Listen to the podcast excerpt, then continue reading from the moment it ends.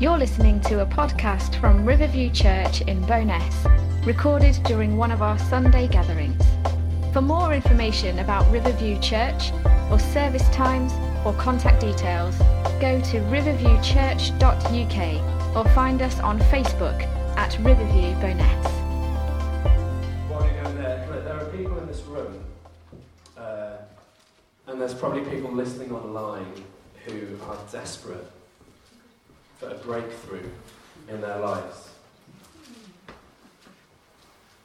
Perhaps you're looking for a personal breakthrough, and that could be you're looking for a breakthrough in your finances, maybe your employment situation, your pension, your savings, your provision, that you need a breakthrough there. Maybe it's your health. Maybe it's your relationships. Maybe you need a breakthrough in your marriage. Maybe you, you need a breakthrough with your kids, with your grandkids, or with your parents, your colleagues. Maybe you need a breakthrough in your relationship with other people in the church. because Jesus said that it's love, that's the hallmark of a disciple. So maybe you need a breakthrough there. Maybe you need a breakthrough in your devotional life. We've all Every one of us experienced what it is like to open the Bible and just feel like you're just reading. And you're desperate, saying, God, please, Spirit of God, connect my heart to what I'm reading here. Help me to dig something out of that. You're desperate for a breakthrough in your prayer life, where it feels like the ceiling is low and all your prayers are just bouncing back off again.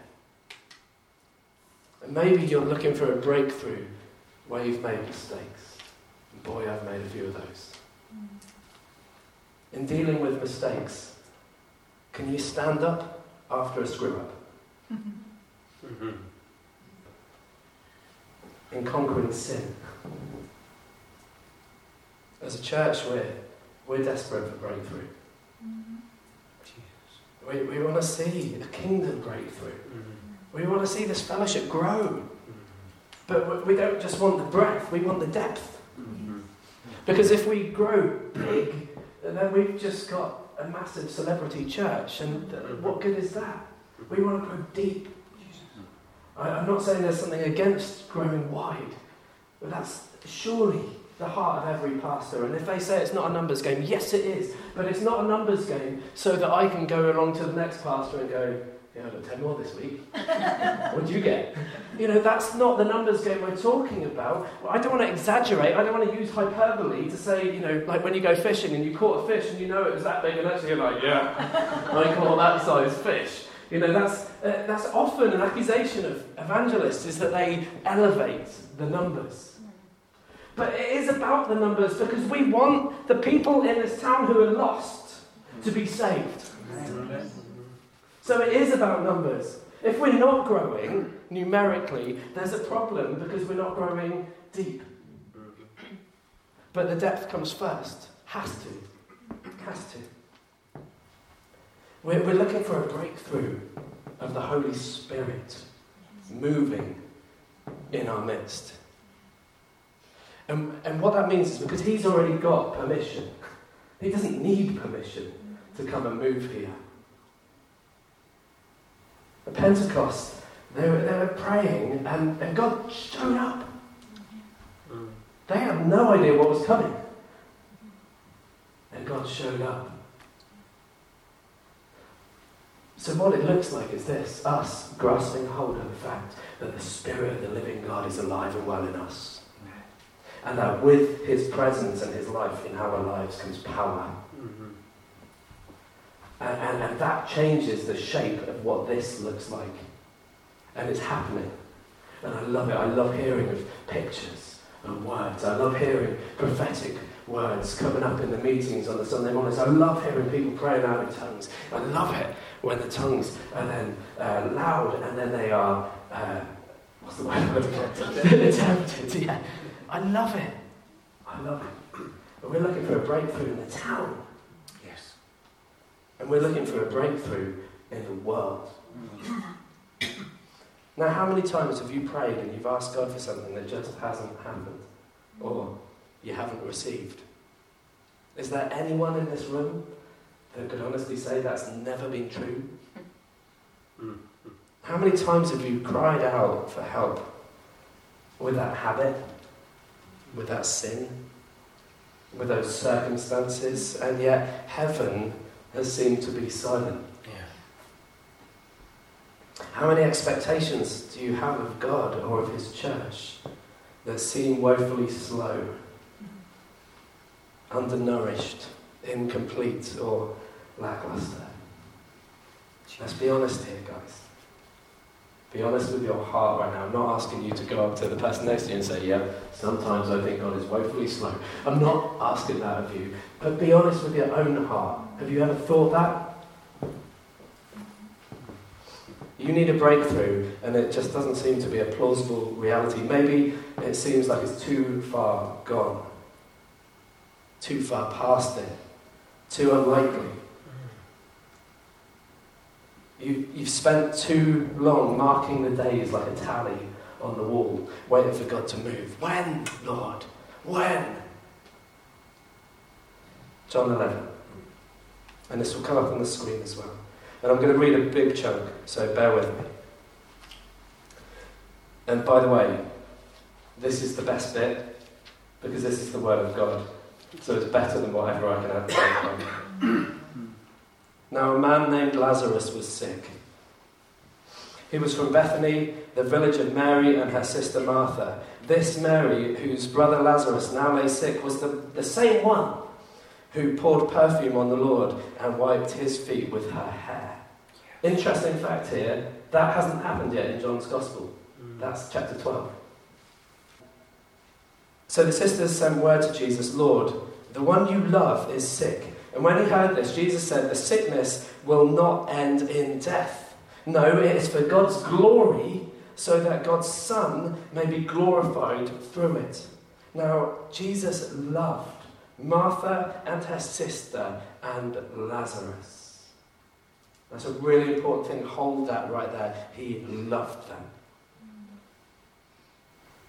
So when he heard that Lazarus was sick, he stayed where he was two more days. And then he said to his disciples, Let us go back to Judea, that's towards Lazarus. Um, but, Rabbi, they said, a short while ago, the Jews there tried to stone you, and yet you're going back? And Jesus answered, Are there not 12 hours of daylight? Anyone who walks in the daytime will not stumble, for they will see by this world's light. It is when a person walks at night that they stumble, for they have no light. After he had said this, he went on to tell them, Our friend Lazarus has fallen asleep, but I'm going there to wake him up. And his disciples replied, Lord, if he sleeps, then he'll get better. And Jesus, of course, had been speaking about his death, but the disciples thought he meant natural sleep. So then he told them plainly, Lazarus is dead. And for your sake, I'm glad that I was not there. So that you may believe. Mm-hmm. But let's go to him. And then Thomas, also known as Didymus, said to the rest of the disciples, Let's also go that we might die with him. On his arrival, Jesus found that Lazarus had already been in the tomb for four days. Now, Bethany was less than two miles from Jerusalem, and many Jews had come to Martha and Mary to comfort them in their loss of their brother. And when Martha heard that Jesus was coming, she went out to meet him, but Mary stayed at home. Lord, Martha said to Jesus, if you had been here, my brother would not have died. But I know that even now God will give you whatever you ask. And Jesus said to her, Your brother will rise again. And Martha answered, I know that he will rise again in the resurrection at the last day. And Jesus said to her, I am the resurrection and the life. Mm-hmm. The one who believes in me will live even though he die. And whoever lives by believing in me will never die. Do you believe this? Yes, Lord, she replied. I believe that you are the Messiah, the Son of God, who has come into the world. And after she had said this, she went back and called her sister Mary aside. The teacher's here, she said. and asking for you. When Mary heard this, she got up and quickly went to him. Now, Jesus had not yet entered the village, but was still at the place where Martha had met him.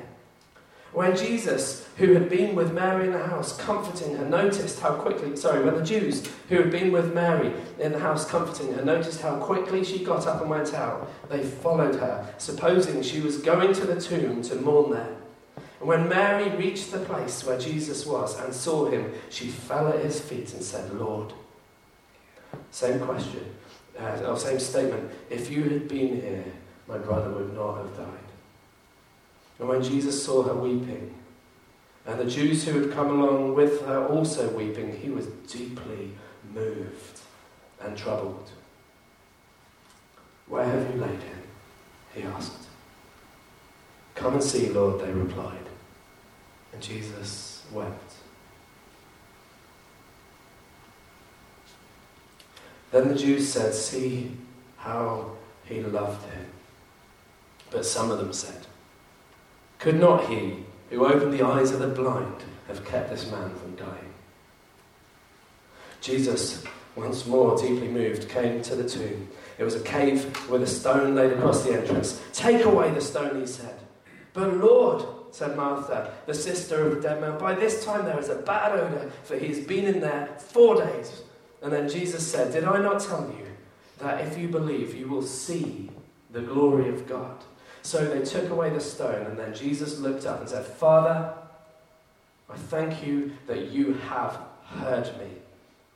I knew that you always hear me, but I said this for the benefit of the people standing here, that they might believe, that they may believe that you sent me. And when he had said this, Jesus called in a loud, loud voice, Lazarus, come out. The dead man came out his hands and feet wrapped with strips of linen and a cloth around his face. And Jesus said to them, Take off the grave clothes and let him go. Amen. That's the word of the Lord. Thanks be to God. Could the circumstances of your life be a bit like the story of Lazarus? Has something been unwell in your experience? Have you asked and expected God to come through for you? To come and make a dramatic change, and yet He seemed slow, delayed, distant, maybe even unconcerned. Perhaps you're in the place like Martha. You've come up the road to meet Him. You've actually made the steps. You've said, God, I need, I need to meet with you face to face. And you've come out and you've made those steps towards Him. And whilst you, you think in your mind that He's too late, you know that He will still make it good in the long run. But eventually actually means that you resign yourself to hopelessness and despair. It's the kind of, I know that He will rise again at the resurrection on the last day. You're kind of saying, yeah, okay, God, I know that I've got a bright future when I'm in heaven. You know, maybe that's how you're feeling. You're, you're, desperate for Jesus. You're desperate for a breakthrough in your life, but you've resigned yourself because you haven't seen it happen yet. You've resigned yourself to the fact that maybe life is just going to be horrible until the day that you go to be with Him in glory, and then suddenly everything's fixed and He wipes away every tear. Maybe you've just resigned yourself to the fact that life is difficult, fraught with danger and toil and snare. Just don't forget that He's the one who's already led you through that, and He's the one who will lead you home. Mm-hmm. Perhaps you're in the place where you think it's beyond help, hopeless. If only you'd been here on time, Jesus. But now it's too late. The deed is done. That, that can be a really punishing one if, if it's your mistake that you're feeling like you need a breakthrough right now because you're, you're there and you're thinking, I did this. The deed is done, I can't undo it. So I know you could have done something about it, Jesus, but it's just too late now. And what that leads to frustration, sorrow, anger, confusion. When things go wrong, when they go from bad to worse, when our prayers seem to be unanswered, and when heaven seems to be silent, how do we respond? What choices can we make? What, what should we understand about God? So, how do we respond? How, what choices can we make? And how should we understand? What should we understand about God? So let's deal with these first common responses. And the first one is blame. That's our first response blame. And it, it, it might be that you blame yourself. that that's our first response. Blame ourselves. You know, there's a classic breakup line that has transcended history. Uh, and it's, it's as commonly used today as it ever was. And I've had it said to me on several occasions. And I'm pretty sure that I've used it on an occasion or two myself. And it's this this is the breakup line. It's not you, it's me. Oh, crock. Hammer. It's not you, it's me.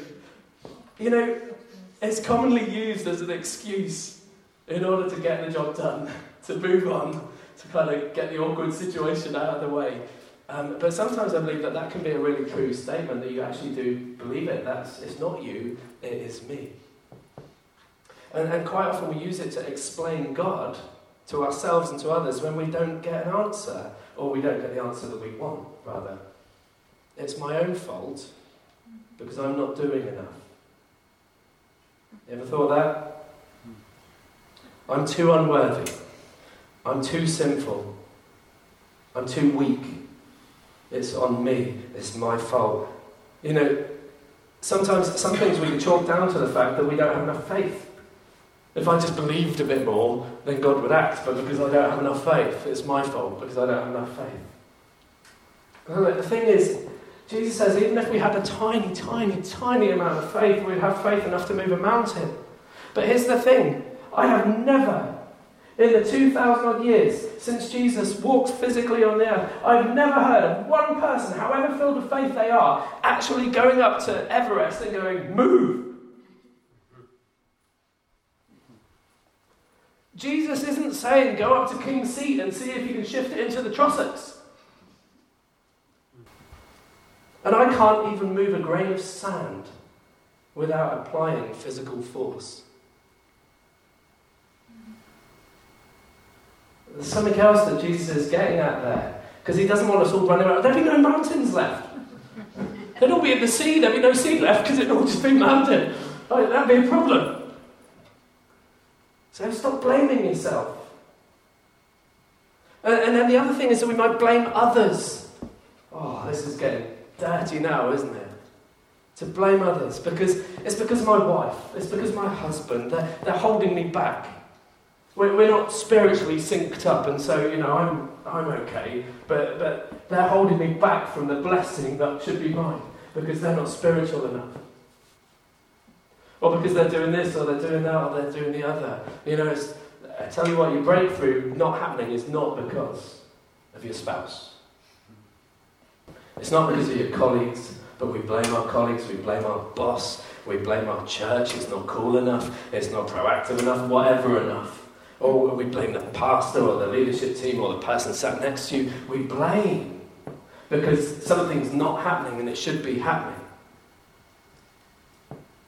Just very quickly, Jesus is sometimes he's delayed because he's going to come when he's good and ready. And then the other thing, and I think this is the worst, is we blame God. If you had been here, my brother wouldn't have died. Now, I don't think they were throwing an accusation at Jesus here, like, how dare you? They weren't saying that. These were two sisters who were grieving. They were grieving, and when we're grieving, we don't act in a rational way.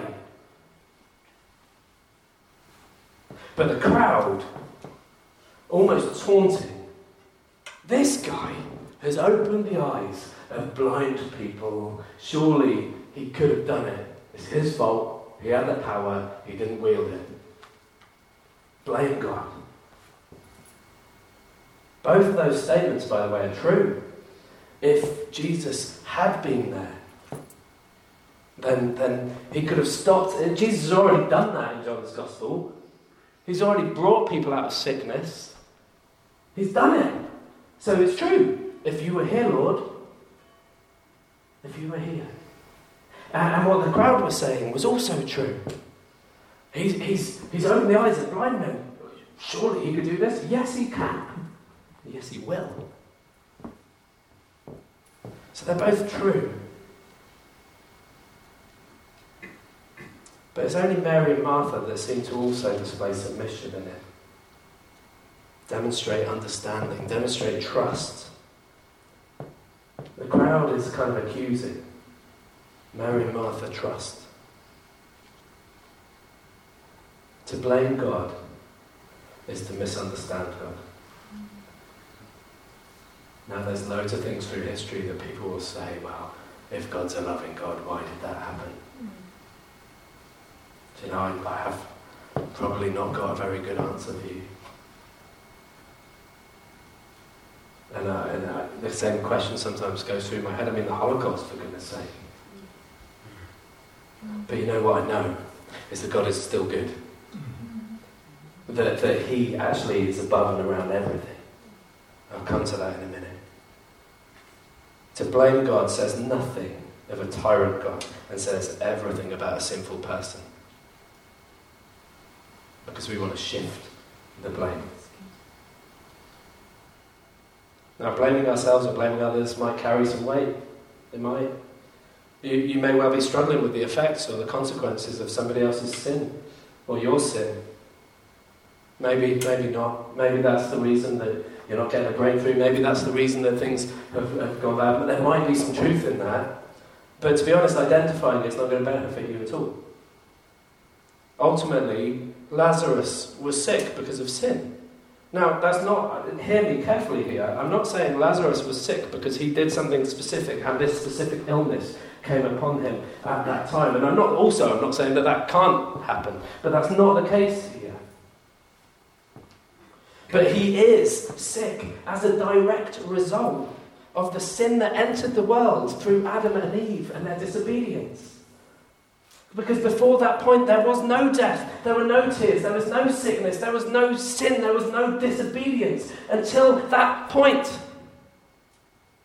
And then all of us are tainted by that. So, whatever sickness you have, even if it's the tiniest headache or the most horrific cancer, it is the result of the sin that entered the world. It is.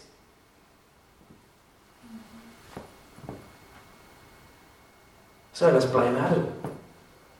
Wow, what an idiot. Do you think you'd have been any different if it was you originally there? Do you think you'd have been the one that was able to resist? Let me tell you, there's proof right there if you think you were that you wouldn't be, because that's pride. That's arrogance, and arrogance is sin. And we're all at one time, we're all, oh, sorry, we're all at the same time partakers of and victims of sin. So, what are our choices? You know, the one, the one who can't be blamed is God. The only one who can't be blamed is God. So, what can we do with this? Well, how do you move forward? Well, I reckon you've got three choices, and the first is self sufficiency. That is a choice you can make, that, uh, and I'm going to speed this up a little bit, um, fixing it ourselves. Okay, now I have a game, it's actually Jess's game, but it's called Bop It. Has anyone heard of Bop It before? Okay, now Bop It is a, game, I, I meant to bring it this morning and I forgot because I'm a sinful man. That's actually not true, I'm not equating forgetfulness with sin, by the way. Um, otherwise, half of us in this room are really stuffed up. Um, but Bop It is a game and you kind of hold on to it and you have to pull things and spin things and twist things to a beat. Uh, and then eventually it speeds up and it speeds up and it speeds up because, know, some of us are Generation Xers and we can do that kind of stuff, and some of us are baby boomers and we can't. You know, at some point we're going to come a cropper in the game. Okay? Uh, and then it, it goes, you're out. And one of the lines it says is this do the same, but better. Have you heard, anyone played that game and heard that line? It kind of says it in a mocking way do the same, but better. I want to throw that thing across the room sometimes. Um, you know, we, we can try harder, we can push through, we can do more. As long as we're plucky or resourceful or ambitious, surely I can build my own story better. You know, my finances are going wrong. What do I do? I'm going to go and work out a way to earn some more money. And if I can't earn it, I'm going to nick it or get it in some other way. I'm, I'm going to try a pyramid scheme or I'm going to try the Avon catalogue. I don't know what it is, but I'm going to try ways of sealing letters. I don't know. I'm going to try and find ways of increasing my, my, my finances. I'm going to try and fix it myself. Or my relationships, you know, I, I, I've messed up I'm, I'm going to go in there like a bull in a china shop and I'm going to try and fix it. Because I'm a man and I like to fix things. And do you know the amount of relationships I've made worse by trying to fix things? It's crazy. Trying to fix it yourself is, is called this, it's called pride. And pride always leads to destruction. You, if you try self sufficiency, your foundations will fail. Your resources will fail. Your allies will fail. You will fail. Everything will fail. You can't do it yourself. You need the breakthrough to come from the intervention of Jesus Christ. So, the second thing you can do is just give up. I'm not going to bother anymore. This journey is too hard, so I'm just going to quit. I'm going to, I'm going to quit going to church. I'm going to quit Christianity because I'm going to I'm going to go to God in my own terms. I'm going to believe in God in my own terms. You know what that's called? Believing in God with your own definition. It's called idolatry. There's no truth or reality at all. You, you know, you, you can't take the King of Glory who shaped the heavens and the earth fathomed the oceans, set, set science in order, breathed life into every living thing, and made you in his image. You can't take him and mould him into your preferred image like he's a jar of pick mix.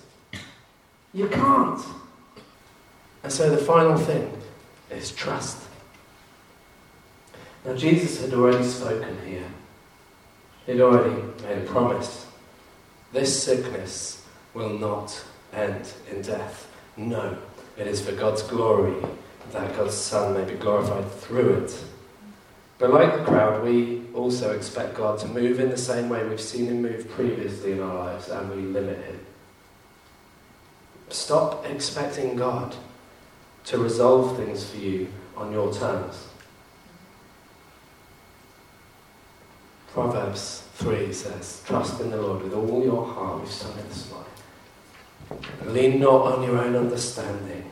In all of your ways, what? Submit to Him.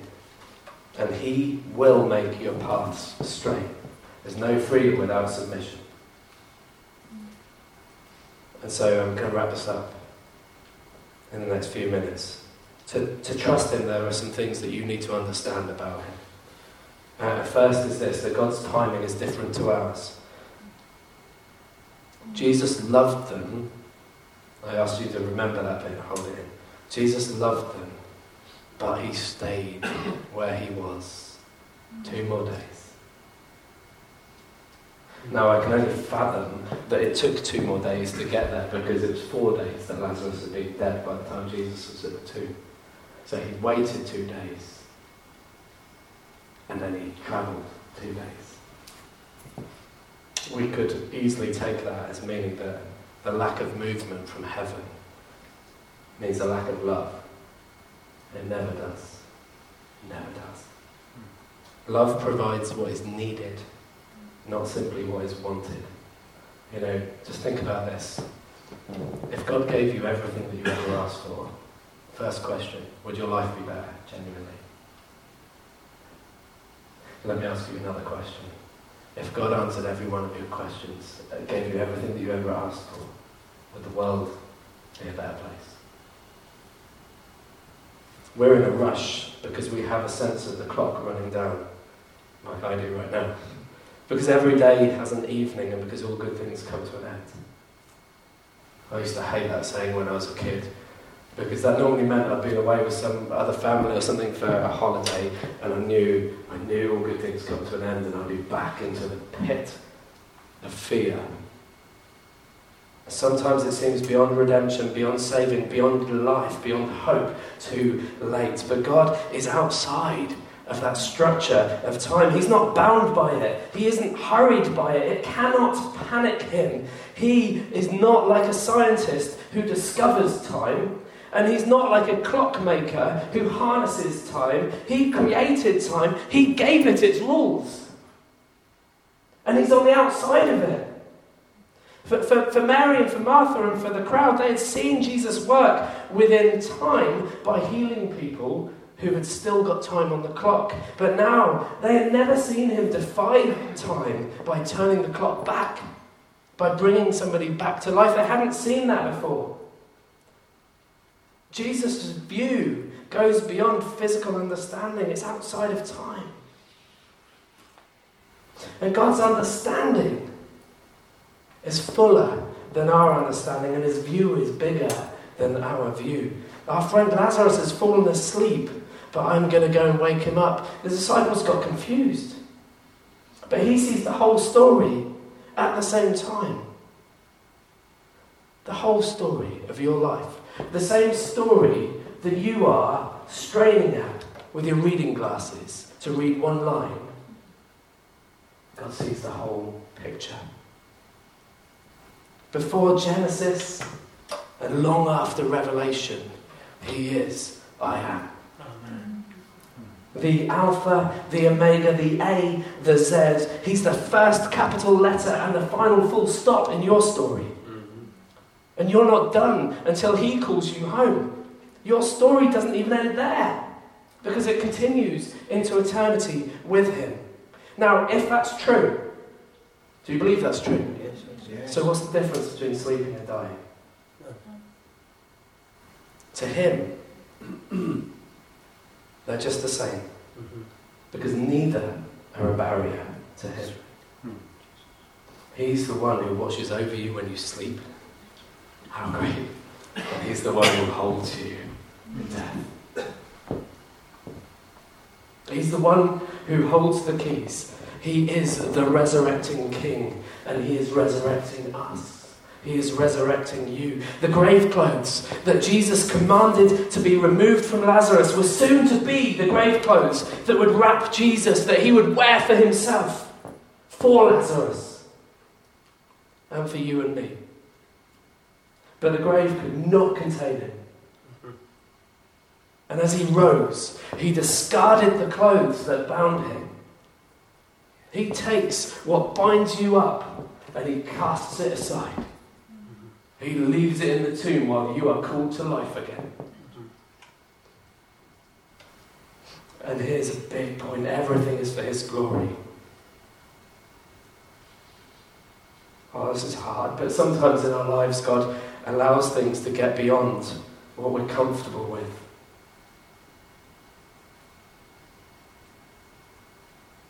Sometimes He allows for things like this. You're not going to get an easier life by being a believer. But what you get is one who draws alongside you, mm-hmm. who is better than the truest friend that you could imagine.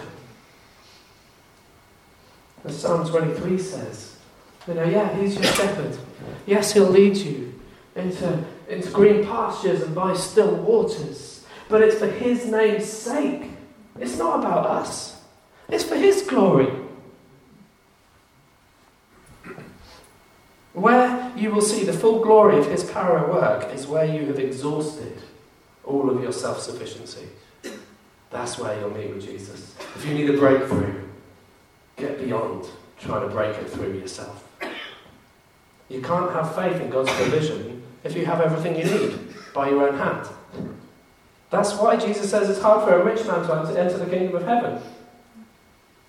You can't fully experience the, the care, protection, the provision of God unless you're first in poverty in some way. Finances, resources, health, gifting, safety. What kind of rescuer rescues somebody that doesn't need rescuing? Like the value, if I'm, if I'm struggling in the sea, the value of my rescue is, is in how much in peril I am, how close to the line I was. That's what raises my gratitude and, and makes me kind of like baffled at the person that would come out and rescue me. If I'm just having a swim in the shallow end of the pool and I'm fine and a lifeguard comes along and like, like swims me along, you know, I'm not going to be too grateful for that. Do you, do you feel like it's too late? Do you feel like the ship has sailed? It's hopeless, it'll never change. There's, there's no light left or no life left in that situation, that thing.